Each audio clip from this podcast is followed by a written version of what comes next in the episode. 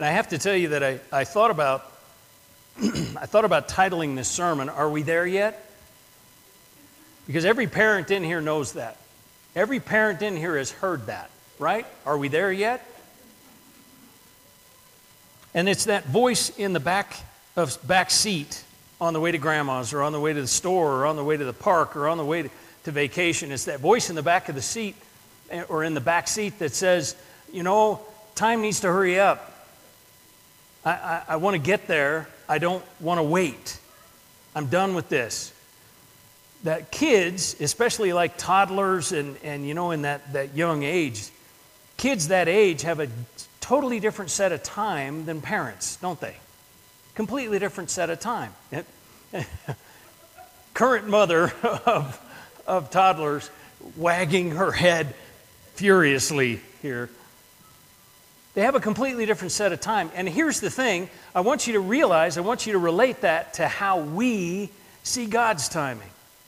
Because He has a different set of time than we have, also, right? Our Father in heaven has a different set of, uh, has a different view of time than we have, just like we have a different set of time than our kids have. So that's why I wanted to call this Are We There Yet?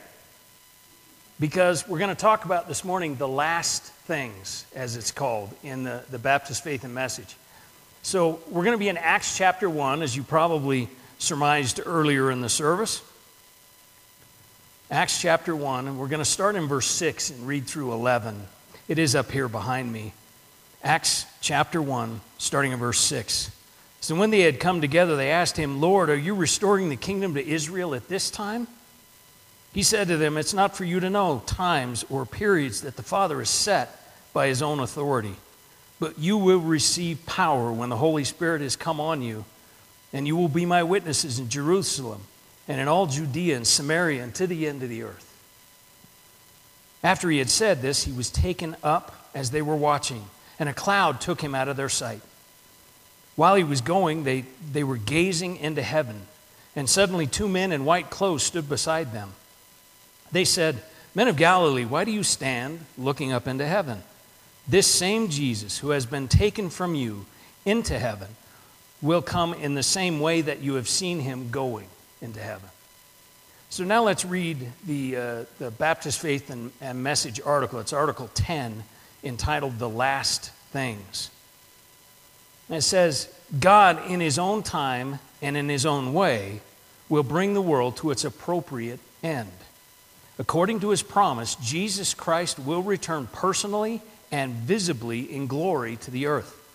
The dead will be raised, and Christ will judge all men in righteousness the unrighteous will be consigned to hell, the place of everlasting punishment. The righteous, in their resurrected and glorified bodies, will receive their reward and will dwell forever in heaven with the Lord. So, you see, do you see yet why I wanted to title this, Are We There Yet? Right underneath this article, if, you, if you've got that, your copy of the Baptist Faith and Message, right underneath the article, there's over 45 scripture references. Now, why do you suppose that is? I think it's because God wants us to know these things. God wants us to understand that this life that we know is not all there is. There is more. This ends. As a matter of fact, I think also that God wants us to see that there is a plan because we have, from Genesis to Revelation, we have the beginning and end of the world we know. So there's, that, that shows us God, God, God's not up there going, well, what am I going to do today? He is, he, there's a plan, and it, and it began at creation and it ends. And that's what we're talking about today. It's going to end. The stuff that we know now, the life that we know now, has an end. So, so let's kind of work our way through this passage in Acts and first talk about God's timing. Are we there yet? The disciples ask this, right? That in verse 6, they say, uh, Lord, are you restoring the kingdom to, of Israel to this, uh, at this time? See, Jesus has been crucified, he's, he's, he's died, been buried, risen from the grave. He's been wandering around in his resurrected body. Uh, 1 Corinthians 15, Paul tells us that over 500 people have seen him. And now it must be time, right? Does this sound familiar? Because I think this is right where we live. We live in, we look around, see the circumstances, and think it's time. Let's, let's get things done. God has a different set of time. We have this, are we there yet idea. And it may not even be about heaven or, or about Christ coming back. It may be about uh, the suffering that you're currently enduring or the sickness that you're currently enduring or whatever it is. You're saying, God, it's time. Are we there yet? Our timing is different than God's timing. So we see God's timing in this, in this passage. And, and, and this is right where we live, right in this come on, God, I need what I need when I need it. I want what I want when I want it. That's us. And this is what Jesus says. He says, It's not for you to know times or periods that the Father has set by His own authority. God's timing is different than our timing. And His timing is always perfect. Always perfect. We, we only see, our time, frankly, is always selfish. It's always about how things affect us. We're not looking at the entire world. We're not looking at, at every Christian on earth. We're not looking at every non Christian on earth. We're just thinking in terms of how things are for us. God's timing is different than our timing. We live in this, in this uh, are we there yet? You ready for the pandemic to end? Are we there yet? Are you ready for, for church to get back to normal and everything to get back to normal and to be able to go into a restaurant or, or, a, or a store without wearing a mask? Are we there yet? God's timing is different than ours. Just like our timing is different than a toddler's.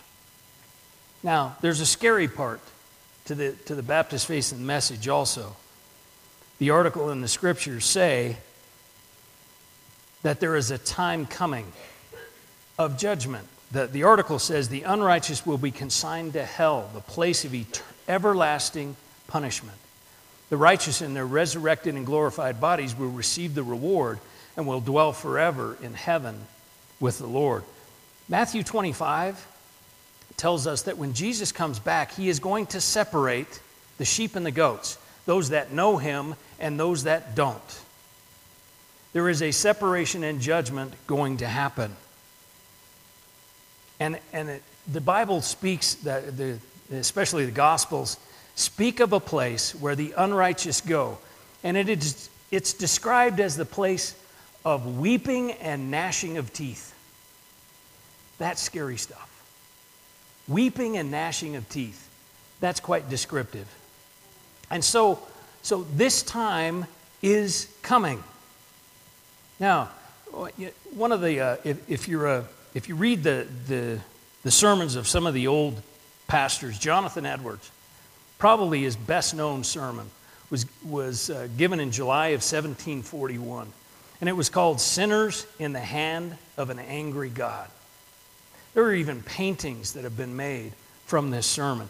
Now, his, his text for that sermon was Deuteronomy 32 35, that says, Vengeance belongs to me, I will repay. In time, their foot will slip, for their day of disaster is near, and their doom is coming quickly.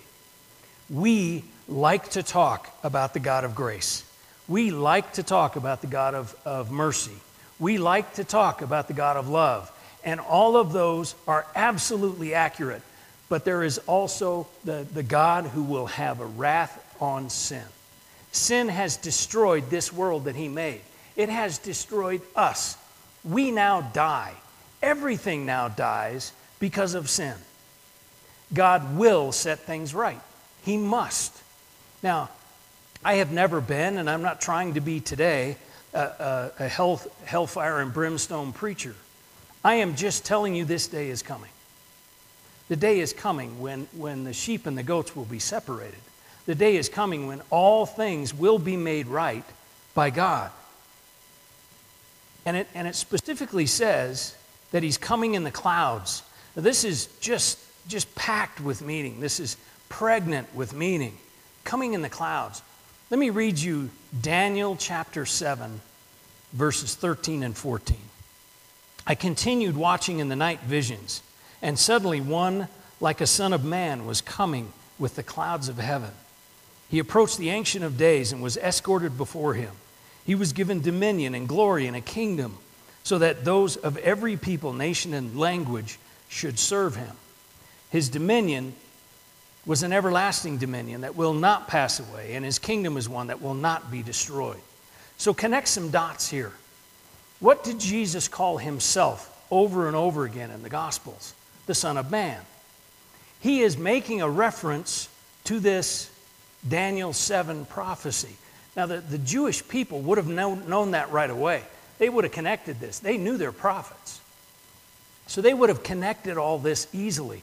And Jesus literally uh, uh, quotes Daniel 7 in several places in the Gospels. When he's in, in the trial uh, uh, of Caiaphas, the high priest, he says, Then you will see the Son of Man coming in the clouds with great power and glory. So, this Son of Man title it was, at the time of Jesus, it was not well understood.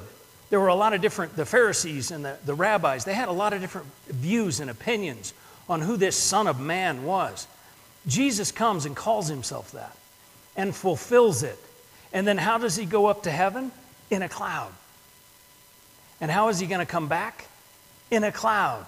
Now, I want you to understand this isn't a weather forecast. He's not just saying he's going to come back on a cloudy day. Clouds mean so much in Scripture. What, uh, what guided the, the people of the Exodus through the wilderness? A pillar of cloud and fire. What was on top of Mount Sinai when, he, when Moses was given the, the Ten Commandments? Clouds and fire. That this, this is the, the idea of the power of God, the very power of God coming the clouds. And, and so, this idea that Jesus is coming back in the clouds, it means more, again, than just a weather forecast. What it's talking about here is he is going to come as a conquering king. He has already been here as the suffering servant. He came as the suffering servant of Isaiah the first time. When he comes back, he is coming as conquering king. He's coming in the clouds in the very power of God. It's a powerful image. And, that, and when he comes back, those who are in Christ and those who are not in Christ will be separated like the sheep and the goats. That's what Scripture tells us. There, this day is coming. And, and Scripture is even clear, like, like Luke 17 and among many others, that everyone on, on earth will know when Jesus comes back. It, it, Luke 17 gives us the picture of lightning that lights up the sky from the east to the west, from horizon to horizon. Everyone will know. Now, you have to think about that in our current day because in this day, how is it even possible that, that God, Jesus could come and everyone in the world know? It, it, it seems unlikely. But in our day, with cell phones, smartphones, internet, 24 hour news cycle, yes, every single one of us will know when Jesus returns. We will know. We'll see it. It will be everywhere. So until then, until that day, we have work to do. I want you to notice how Jesus and then the two angels both focus the disciples. They say, Are we there yet? Is this the time? And what does Jesus say? You will be my witnesses in the whole world. Then, then they're standing there looking up. And what do the two angels say? Why are you standing around looking up? We got work to do. We got work to do. There are folks, you and I know, that are headed for this place of weeping and gnashing of teeth. There are folks that we know that are not going where we are. That's our work. That's what we got to get about. We have to be about the work of the coming king. Because this day, when he comes in the clouds, is coming. We have to be about the work of the coming king. We need to get after it. We know how this ends. We're told more than 45 times in, in, in Scripture. We know how this ends, and it doesn't end well for those who are not in Christ. We know that. That should motivate us. That should be a driving force for us to let others know about our faith in Christ. Now, the timing of all this. There are different views of the timing of all of this, and I'm just going to hit a few of the, the most popular ones. The first one, uh, pre trib. Now, this is Jesus comes back before the tribulation period. Post trib, Jesus comes back at the end of the tribulation period.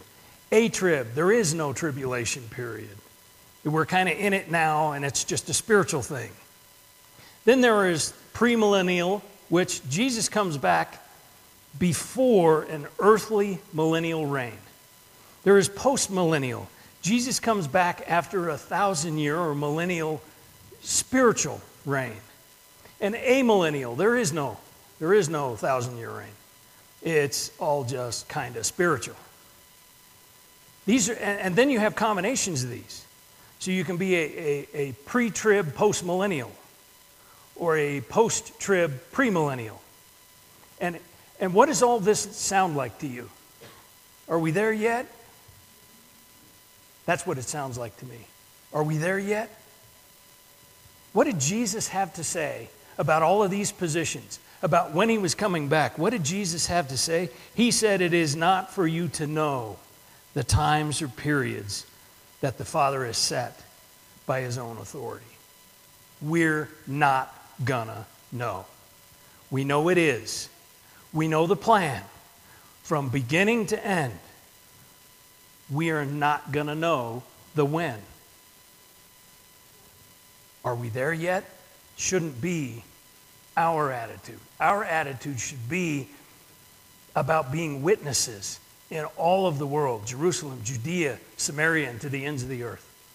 And it should be not standing around looking up, it should be about the work of the coming king. Are you, are you focused on the work of the coming king? Do you know for sure that you're in Christ and that when this separation happens, you're going to be on the right side? I'm going to ask that you bow your heads.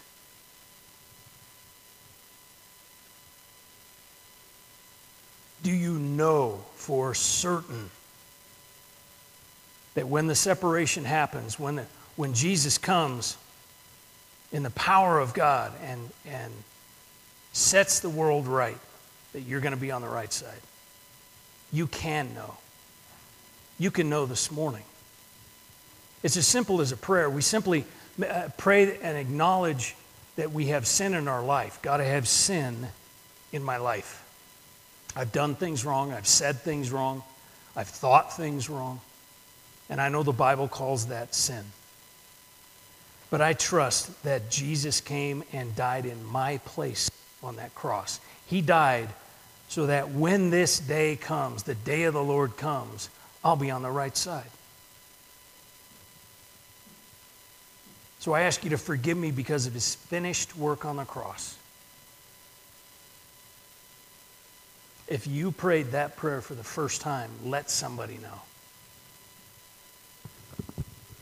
Maybe this morning you know Christ, but you are you, you, honestly feel like you are now just in the are we there yet category. Will you, between you and God this morning, make a commitment to be about the work of the coming King?